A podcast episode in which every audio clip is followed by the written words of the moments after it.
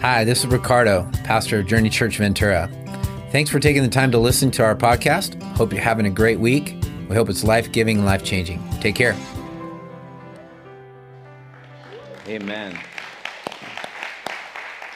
Amen. I'm going to invite uh, Frank Morrison up here. Frank, come on up. And Frank is the director of our discipleship processes, if you will, or discipleship relationships, and so excited to have you be that and part of what we're doing to make disciples that make disciples. And we're taking our, one of our big first steps, and that's creating starting points. So let us tell us your heart about starting point. Yes, yes. Uh, I'm so honored, uh, thankful to the Lord that we as a church are entering into the journeys of those people who are seekers, who, those people who have questions about God, about spirituality, about who Jesus, Jesus is. And so every Sunday, we're going to have a starting point up here and on the second floor. And it's going to be a safe environment where people can ask questions about God, about, about uh, Jesus, and about our faith. And uh, remember, it is us who are su- supposed to enter into the journeys of the people who are uh, yet to find God's love, God's grace, and God's forgiveness in Jesus Christ. And so that's what we're doing as a church. That's part of our mission. And I'm asking you to uh, support me by praying for those people who God is calling to come. And second, that it will be God who, is, who will speak to them. That the Holy Spirit, we know for sure, will show up because this is God's will. And we know that when the Holy Spirit shows up, life transformation happens. Yes. And so I'm asking you, first of all, for prayer and also for you to invite your friends, your family, or yourself. If you have questions, if you are starting out in, in your faith, in your journey uh, of discipleship, come yourself and be ready to encounter the Holy Spirit. Yeah. So it's going to be, yeah, thank you. It's going to be an eight, eight week course.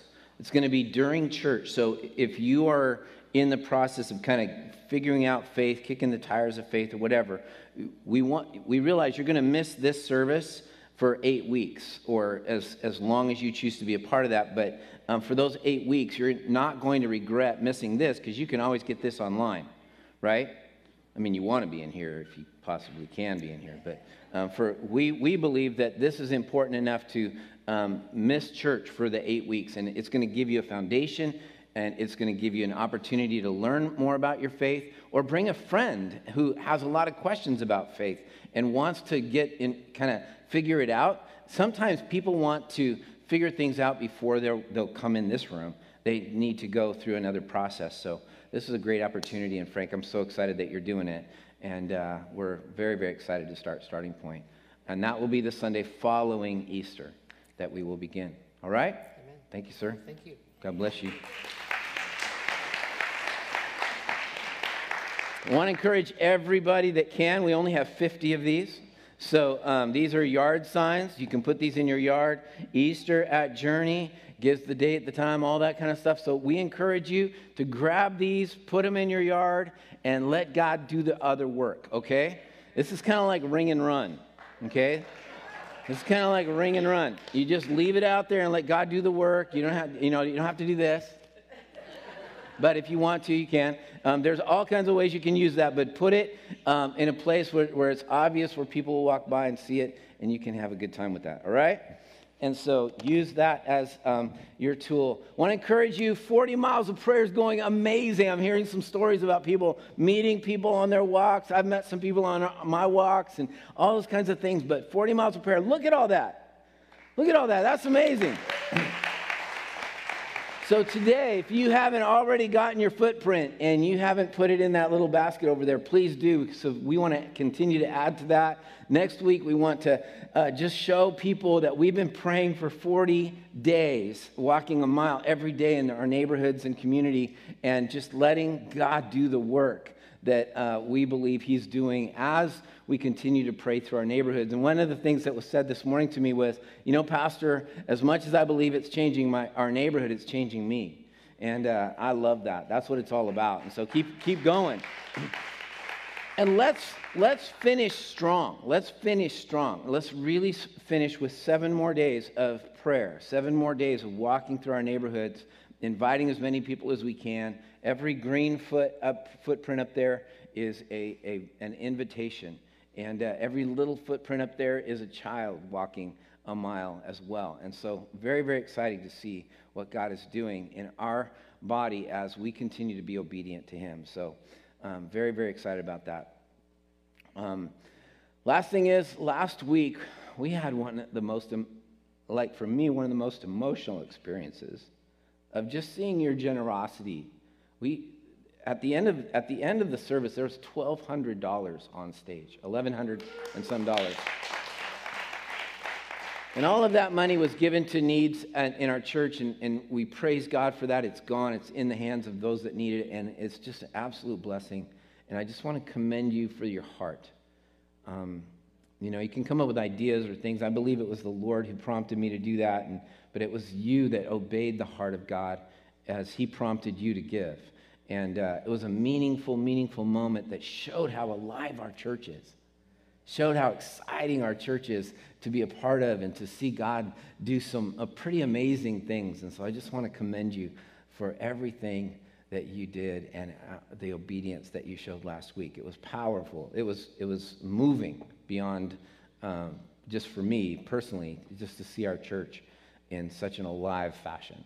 And uh, I'm a privilege to be a, a pastor here, and uh, I, I thank God for that.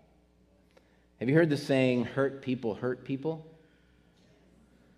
Have you heard the saying, forgiven people forgive people? Because the antidote to hurt, the only antidote to hurt, is forgiveness. That's the only way that hurt can really be overcome in our lives is through forgiveness. And so some of you are already shutting me down because you've been hurt and you want to hold on to it. It was in a hospital room where my dad looked at me and said, I've never really liked you. It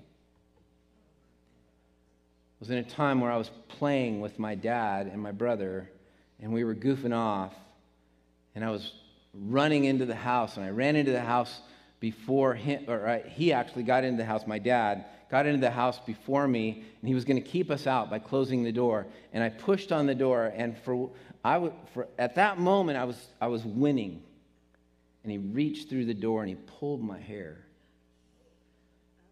And he pushed me away and shut the door and then locked the door and kept us out. And what was like this moment of fun was this moment of disappointment and hurt. And I, these are vivid memories in my mind of weeding a garden and it looked pristine. And there was one weed I missed, and that's the only thing he saw. I was, I've been hurt. I'm not even sure I'm completely over it, to be honest with you. I'm not even sure. I, I, mean, I'm your pastor. Can I be real with you? I'm still feeling that. Even as I talk about it, I feel it.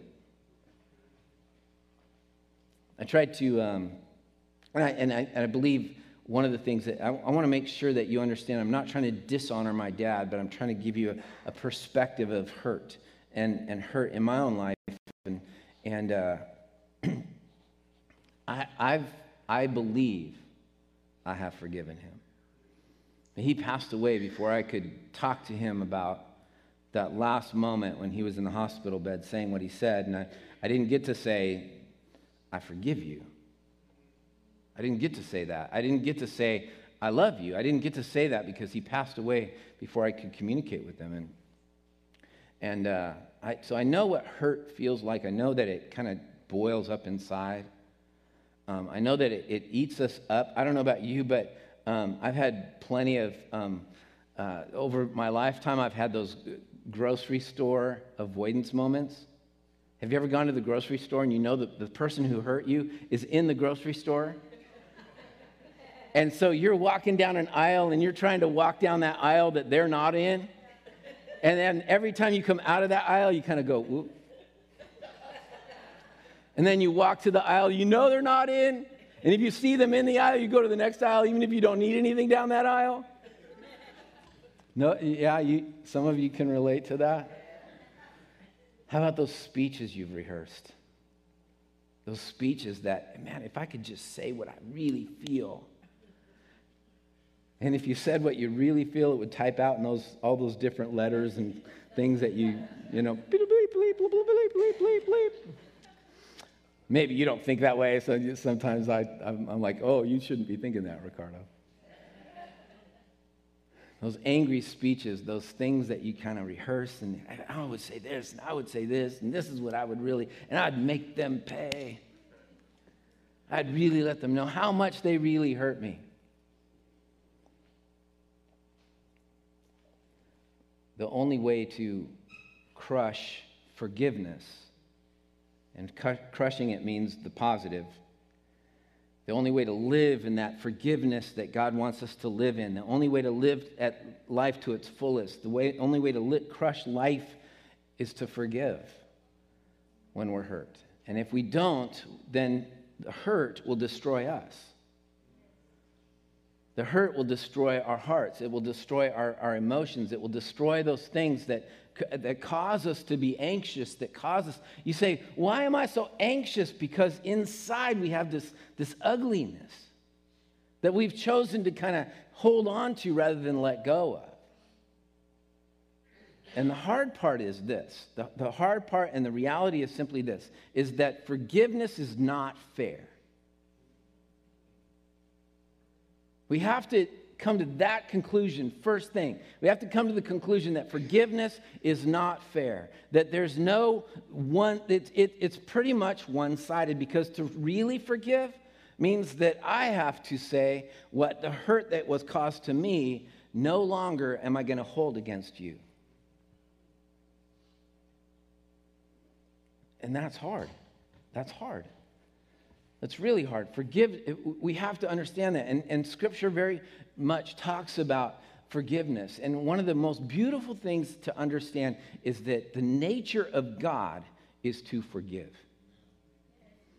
The nature of God is to forgive. And, you know, we, we kind of, unfortunately, the church gets a bad rap because the church is viewed as this judgmental group of people instead of this embracing, loving group of people. Why? Because we have portrayed God as the God who keeps his thumb on people and as opposed to died on a cross for people. That we're more about the, the, the do's and the don'ts than we are about the relationship that we have in this context of grace. And so today, what I hope is that you will learn to crush forgiveness, that you will learn to live life at its fullest potential by releasing the junk that's in our lives because of this unforgiveness that we have.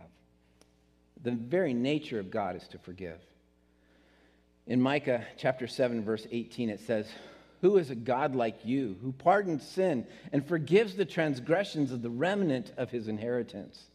You do not stay angry forever, but delight to show mercy. You will again have compassion on us. You will tread our sins underfoot and hurl our iniquities into the depths of the sea. Wait a minute, that's an Old Testament passage. I thought God was this ugly, judgmental, angry God in the Old Testament. Not so. He's a God who throws our iniquities into the depths of the sea. Psalm 103, verse 8 says this The Lord is compassionate and gracious, slow to anger, abounding in love. He will not always accuse, nor will he harbor his anger forever. He does not treat us as our sins deserve or repay us according to our iniquities.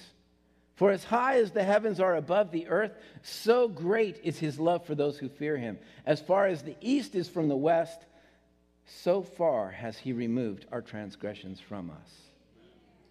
Wow. As far as the east is from the west, that's not a circle, it's a straight line. Isaiah 118 says, Come, now let us settle the matter, says the Lord.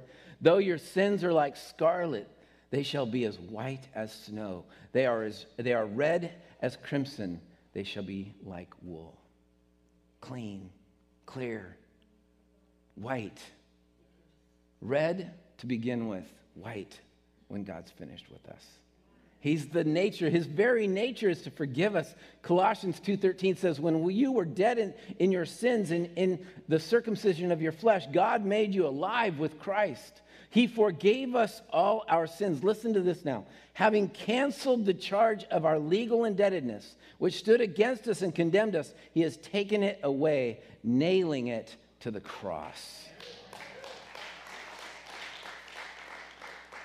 That's the God we serve. That's the God that loves us. That's the God that cares about who we are. And He does not want us to live in unforgiveness of our own sins, let alone those that have hurt us. It's powerful. The nature of God is to forgive. He loves and wants relationship more than anything. That's why he is a forgiving God. The whole sacrificial system of the Old Testament and the death of Christ in the cross in the New Testament was all a satisfaction of what it meant to re- erase sin so that there was no gap between us and him.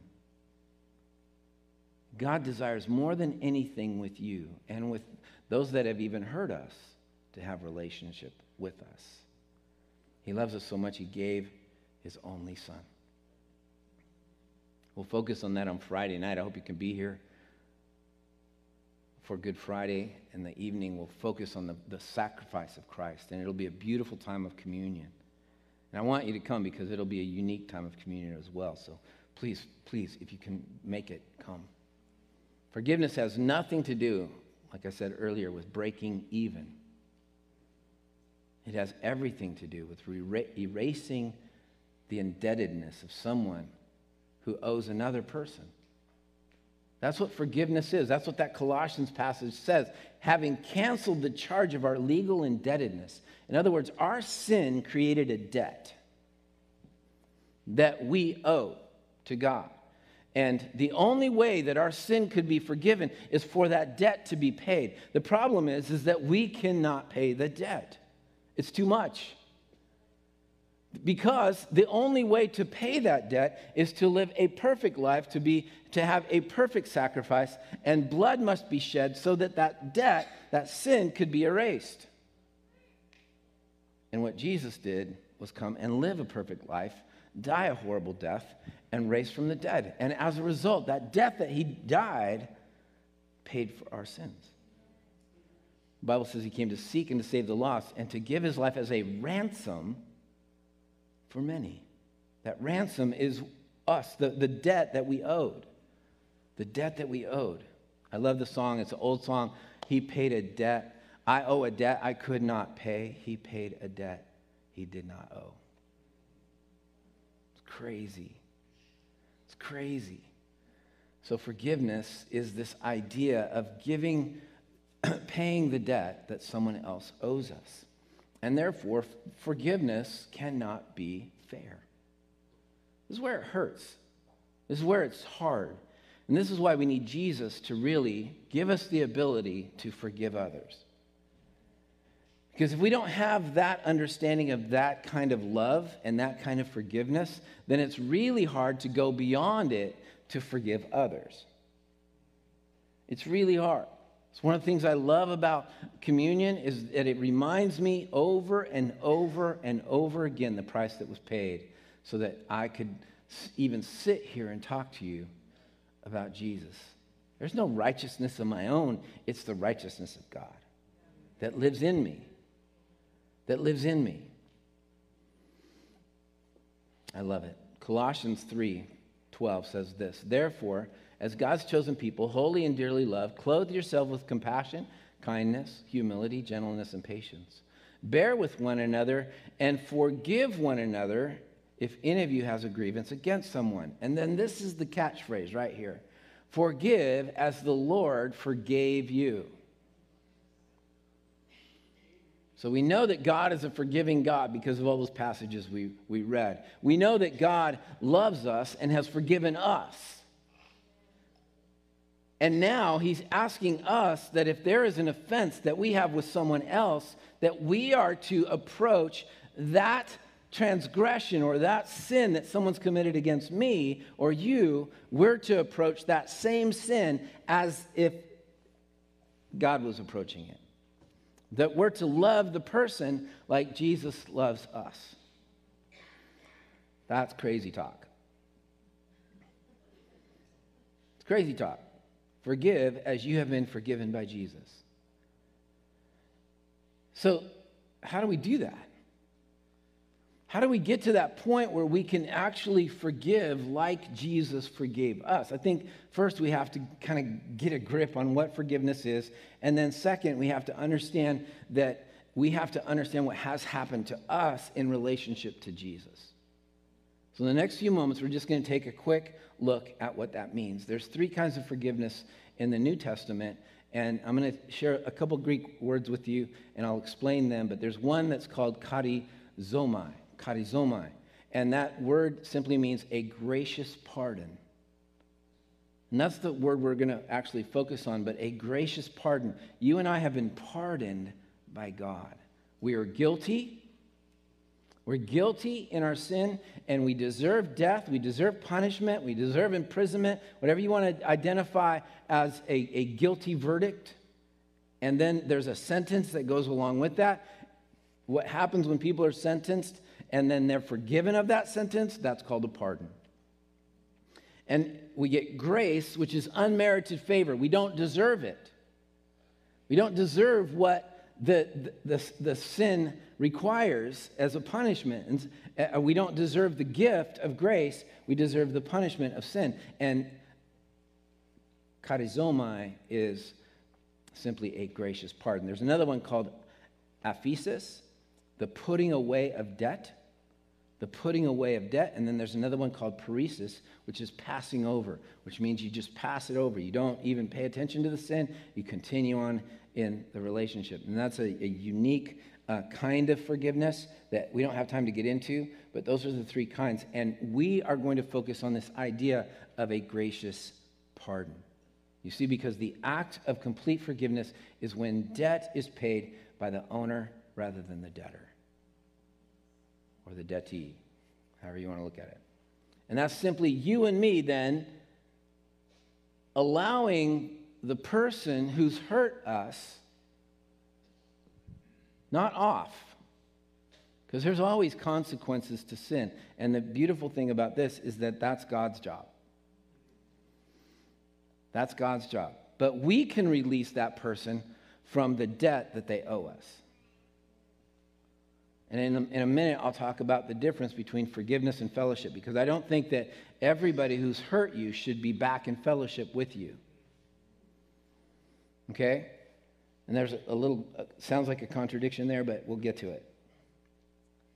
So, this idea of forgiveness is that we release the person from the debt that they owe us, and therefore we are then released from feeling the feelings that we feel about them.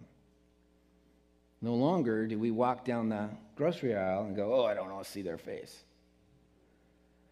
You might feel that way, but internally and spiritually speaking, you are now free to release them and never have to worry about seeing them again or even being hurt by them. You might be hurt by them, or they may attempt to hurt you again, but in, in this case, uh, we have released them from that pain. We have released them from the pain that they've caused us, and now we are experiencing the freedom of forgiveness. Is that making sense?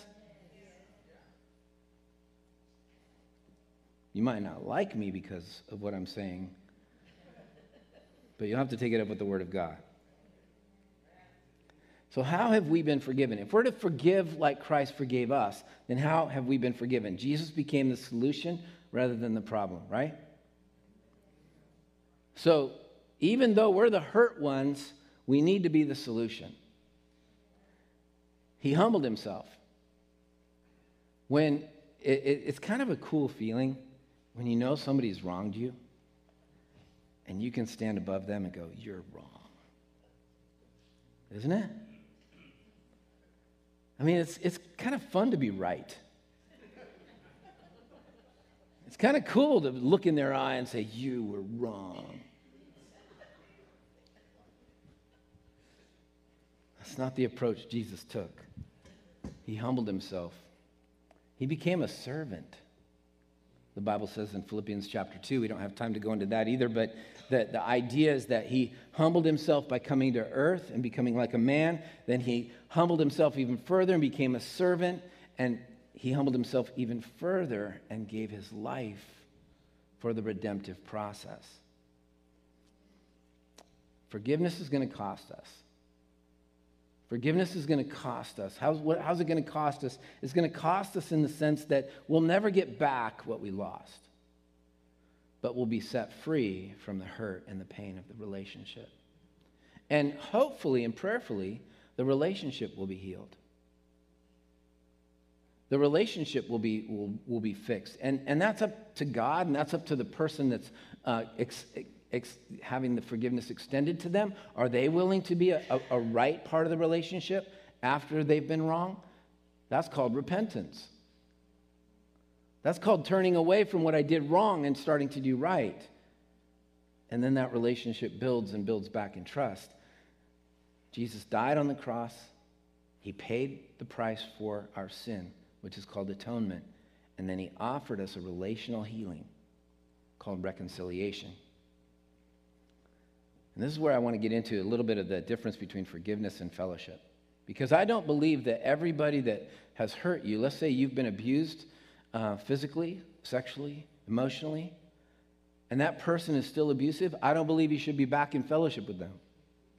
But I do believe you have to release them and give that and, and allow that forgiveness to take place. And we have to say, okay, I love you. I care about you. I forgive you. I will not hold anything against you. I'm not asking anything from you. And I will express my love in my prayers for you. But until there's repentance, until there's a change of life, I cannot have fellowship with you. Does that make sense? And that, that's when the, the, the, the, Jesus is saying, Why do you call me Lord, Lord, and don't do what I say? He's simply saying, Why are you acting like you do when you say you've, you've accepted my love for you, but you're not doing what you, you're supposed to do? And Jesus says there's no fellowship yet because there's no repentance, there's no change of life. And until there's a change of life, there can't be that renewed fellowship. But there can be on our side that forgiveness. You see, I don't hold anything, and I, my dad's in heaven today. I'm convinced of that. I'm excited to see my redeemed dad. I'm excited to see my, my dad who's uh, without sin. I'm excited to see that person that, that hurt me, yes, but has, has completely experienced a new life in Christ. You see, what he did to me didn't cancel out his salvation, it just hurt our relationship. And today, I, I can honestly say I, I'm not, I'm, I'm, not, I'm not sure I'm completely over it. Because every once in a while, I feel the sting of his words. I hear the, the sting in his, in, of his words in my head or something like that. And I'm like, but at the same time, I know that I have no feelings. I would love to see him again. So at the end of this, what do we do? How do we act? How do we become a person who shows forgiveness? And I want to just bring this to your attention and we'll end right here in Ephesians chapter 4. Verse 17 says, So I tell you this and insist on it in the Lord that you must no longer live as Gentiles do in the futility of their thinking. They are darkened in their understanding and separated from the life of God because of the ignorance that is in them due to the hardening of their hearts. Having lost all sensitivity, they have given themselves over to sensuality so as to indulge in every kind of impurity, and they are full of greed. So, Paul, the writer of Ephesians, is telling the Ephesian church hey, don't give in to going back to the world that you just came out of. And then he says in verse 20, that, however, is not the way of life you learned.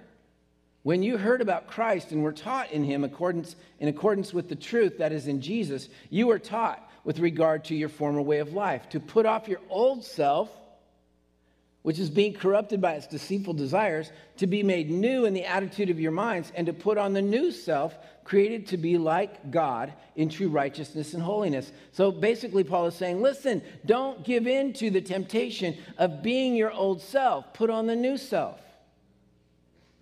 The new person, the person that Jesus is making you like. And then he says this in verse 25 Therefore, each of you must put off falsehood and speak truthfully to your neighbor for we are all members of one body. I love this passage because basically it's saying, don't play games. Be truthful with who you're in relationship with.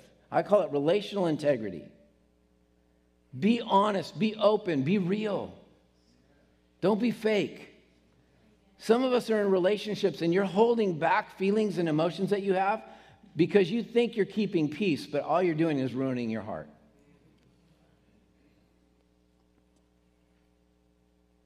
That sinking in? That one hurts, huh? I got some toes on that one. Yeah. Put off falsehood and speak truthfully to your neighbor, for we are all members of one body. In your anger, do not sin. Do not let the sun go down while you're still angry, and do not give the devil a foothold. Anytime you let anger fester, it's going to get a foothold. The enemy is going to get a foothold and make you more and more angry. Then you're going to go through the, the grocery store and you're going to be angry at that person, hoping to push some groceries over on them or, you know, wishing bad on them. If you have people in your life that you wish bad on, you're angry. Oh, I hope you get hit by a Mack truck.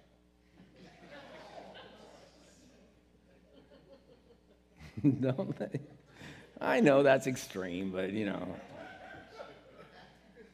It's in the, in the mind of Ricardo. Uh oh. Anyone who has been stealing must steal no longer, but must work, doing something useful with their own hands, that they will, may have something to share with those in need. Um, there's nothing worse than having a mooch in the family, right? Sometimes that's hard. Verse 29 says, Do not let any unwholesome talk come out of your mouths, but only what is helpful for building others up according to their needs, that it may benefit those who listen. And do not grieve the Holy Spirit with whom you were sealed for the day of redemption. In other words, don't be something that Jesus isn't in your world. Anytime we do that, we grieve the Spirit because the Spirit that lives in us shouldn't be represented by things that are unwholesome or unholy. Get rid of all bitterness, rage, and anger, brawling and slander, along with every form of malice. Be kind and compassionate to one another. Forgiving. This is where the kari, uh, kari zomai.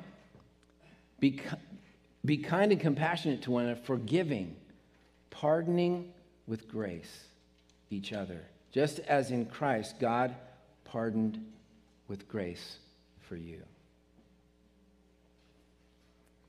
This whole passage right here, and I encourage you to go back and maybe make that your devotional reading for the week.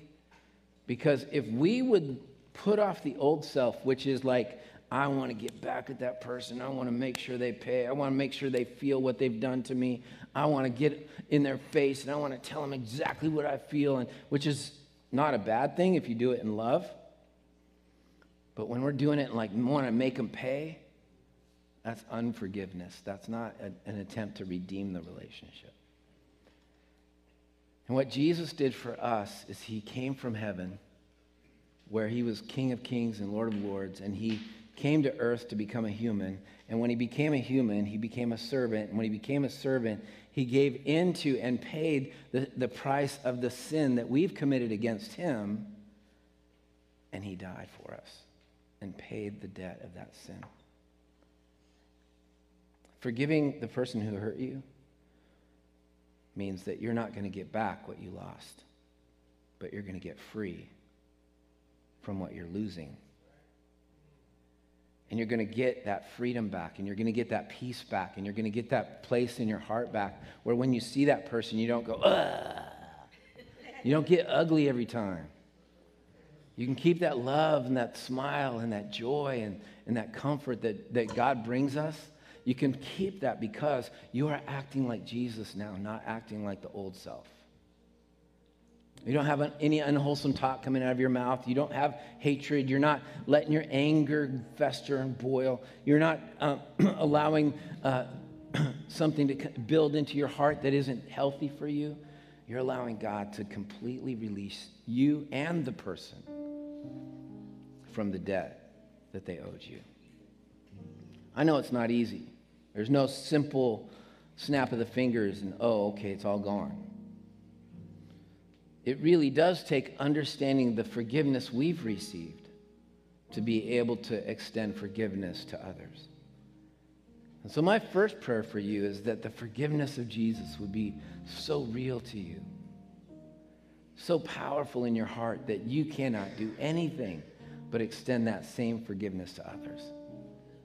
You're hurt. You're resistant to this message. Maybe you're white knuckling it right now, or your teeth are clenching, or you're like, I don't know how to do this. You don't understand, Pastor. I was sexually abused. I was emotionally tra- traumatized. I was beat. I was whatever it was. My divorce was ugly and it still is. Whatever the case may be, I guarantee you in faith in God that He is able to release you from that hurt enough so that you can release that other person from what they owe you. And you will be set free. That's the goal. That's the compassion that Jesus came to redeem our lives with. And that's the compassion we need to extend to those that hurt us. It's hard. It's hard. And it will be work, and it will be prayer, and it will be effort, but it will not go unrewarded. Let's pray. God, I believe today is a day where you're challenging all of us to release things that